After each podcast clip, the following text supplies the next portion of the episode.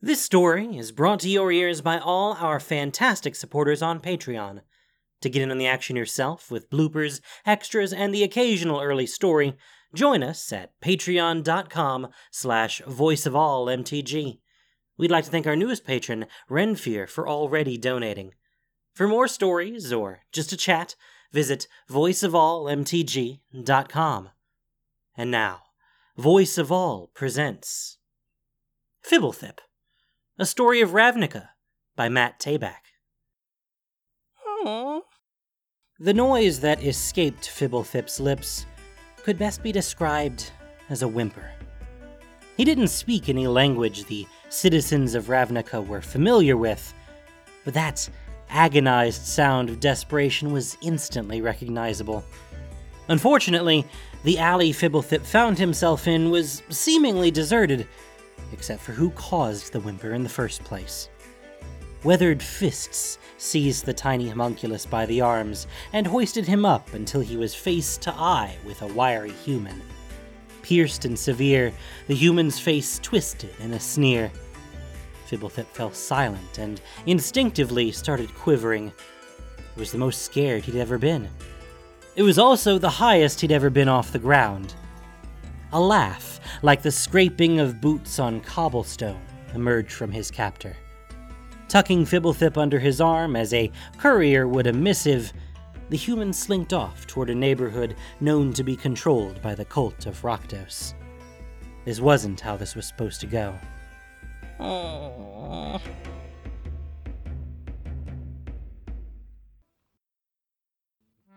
Fibblethip was immensely grateful his service to the Azorius Senate rarely required him to leave the safety and relative simplicity of the Magister's garden.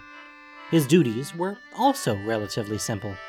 Remove detritus from the wide pedestrian walkways that joined the various fountains and canals, polish the lower plates adorning the statues of notable lawmakers, and alert the security officers of anything troubling. As ordinances forbade anything troubling on the grounds, the last duty had seldom been required. Like many in service to the Senate, Fibblethip enjoyed basic protections and allowances appropriate to his station as provided by law. In fact, he'd grown quite accustomed to the way he was treated by his masters that is, to be ignored. He was given food and an unassuming home of sorts.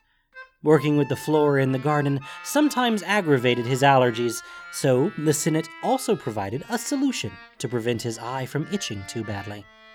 It was a safe, wonderful existence. It was unusual for members of other guilds to visit the Magister's garden, and the appearance of outsiders usually scared Fibblethip. The leaf covered druids of the Selesnya weren't too bad, although they did tend to pet him while uttering indecipherable prayers. Simic researchers sometimes mumbled among themselves about crossbreeding Fibblethip with a bat or a sea anemone. At that point, Fibblethip usually remembered some forgotten duty on the other side of the garden and skittered away.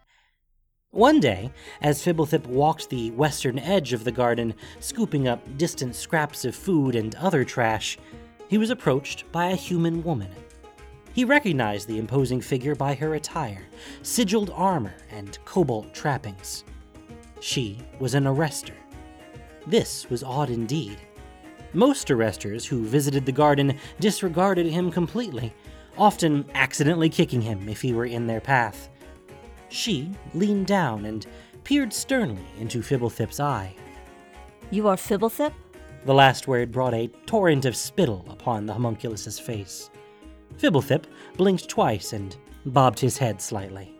I am Arrester Parisha. I serve the Ninth Precinct. Pursuant to provision 4.126.3 of Isperia's edict, I require your assistance. Please come with me. She offered her hand.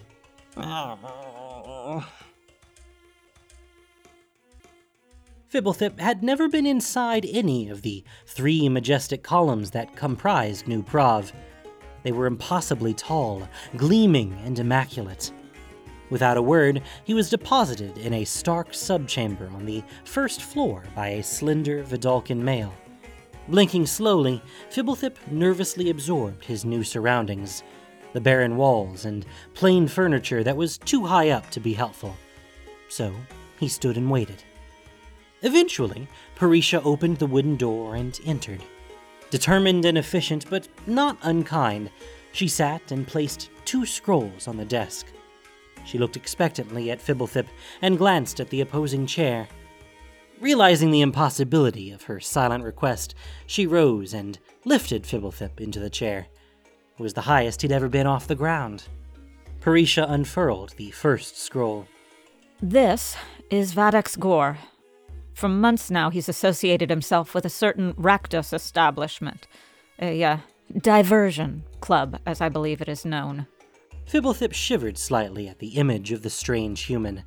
His face was ravaged with scars, piercings, and tattoos.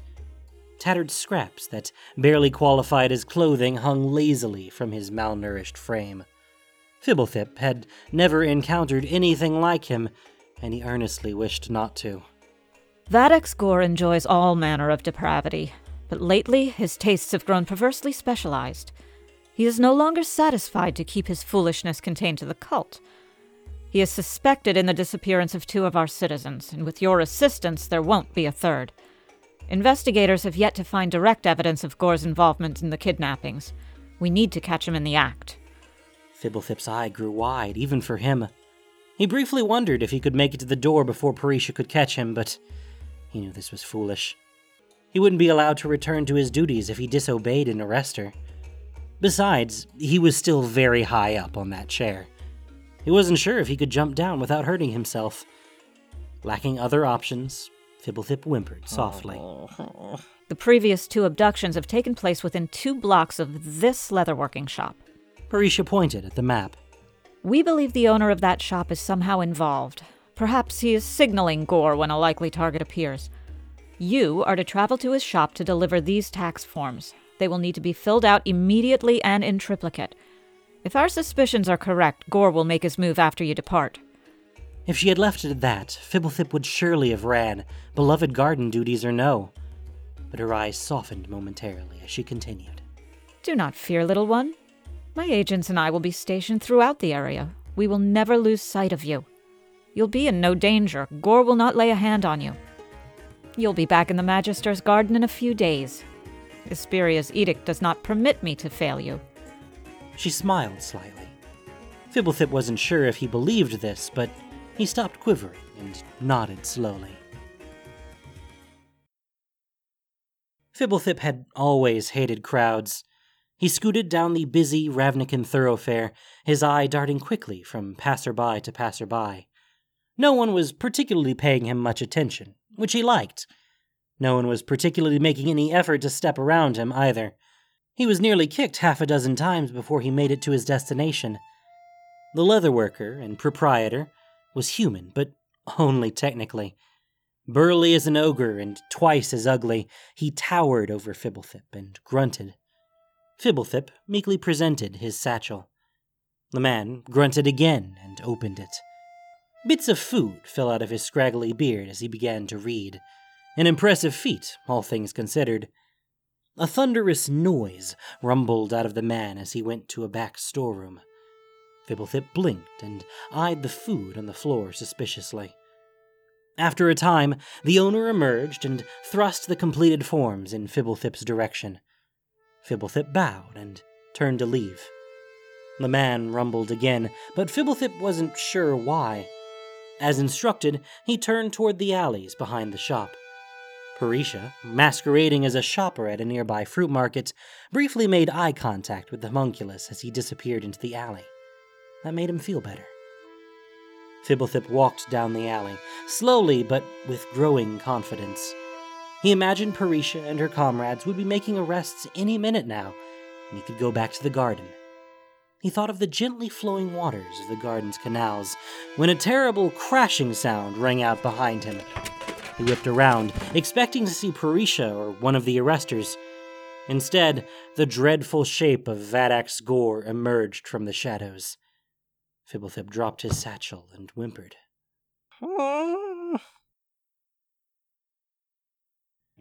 Gore's confidence and speed both grew as he left the scene of the crime behind him. Fibblethip closed his eye, not wanting to see the fate that awaited him. He felt Gore turn left at an intersection, then right, and then, without warning, Gore stopped. Fibblethip opened his eyes slightly at the jolt. He squirmed around to get a look at Gore, now frozen. He opened his eye a little wider, not comprehending what was going on.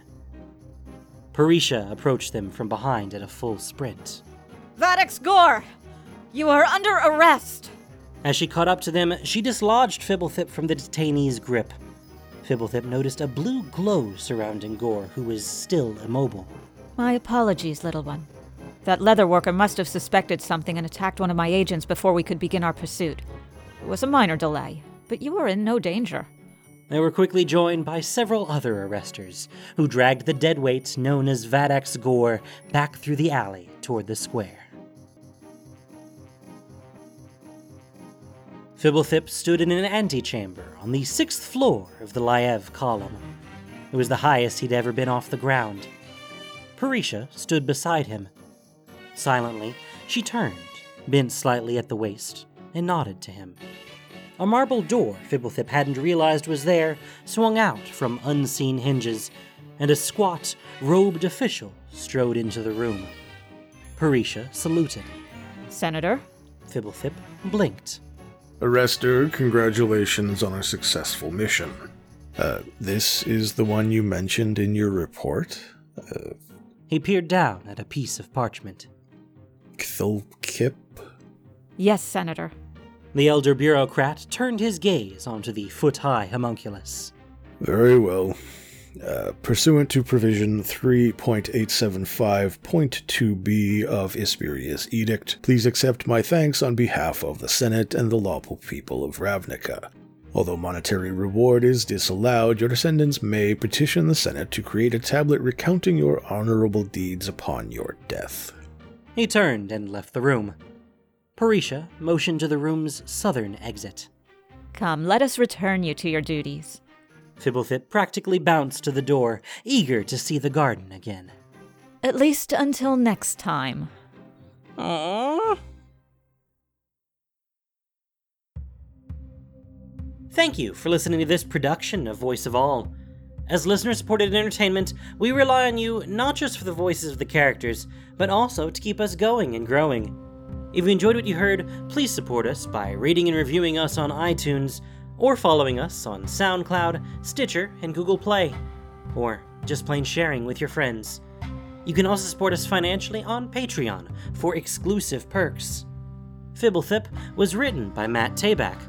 The podcast was produced and edited by Gin Dookeshi, with sound editing by Liz Jones. This week's story featured the voice talents of Sharon Grunwald and Brian Rozek.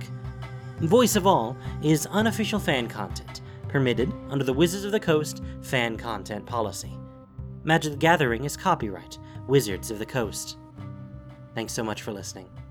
Y'all have a great day.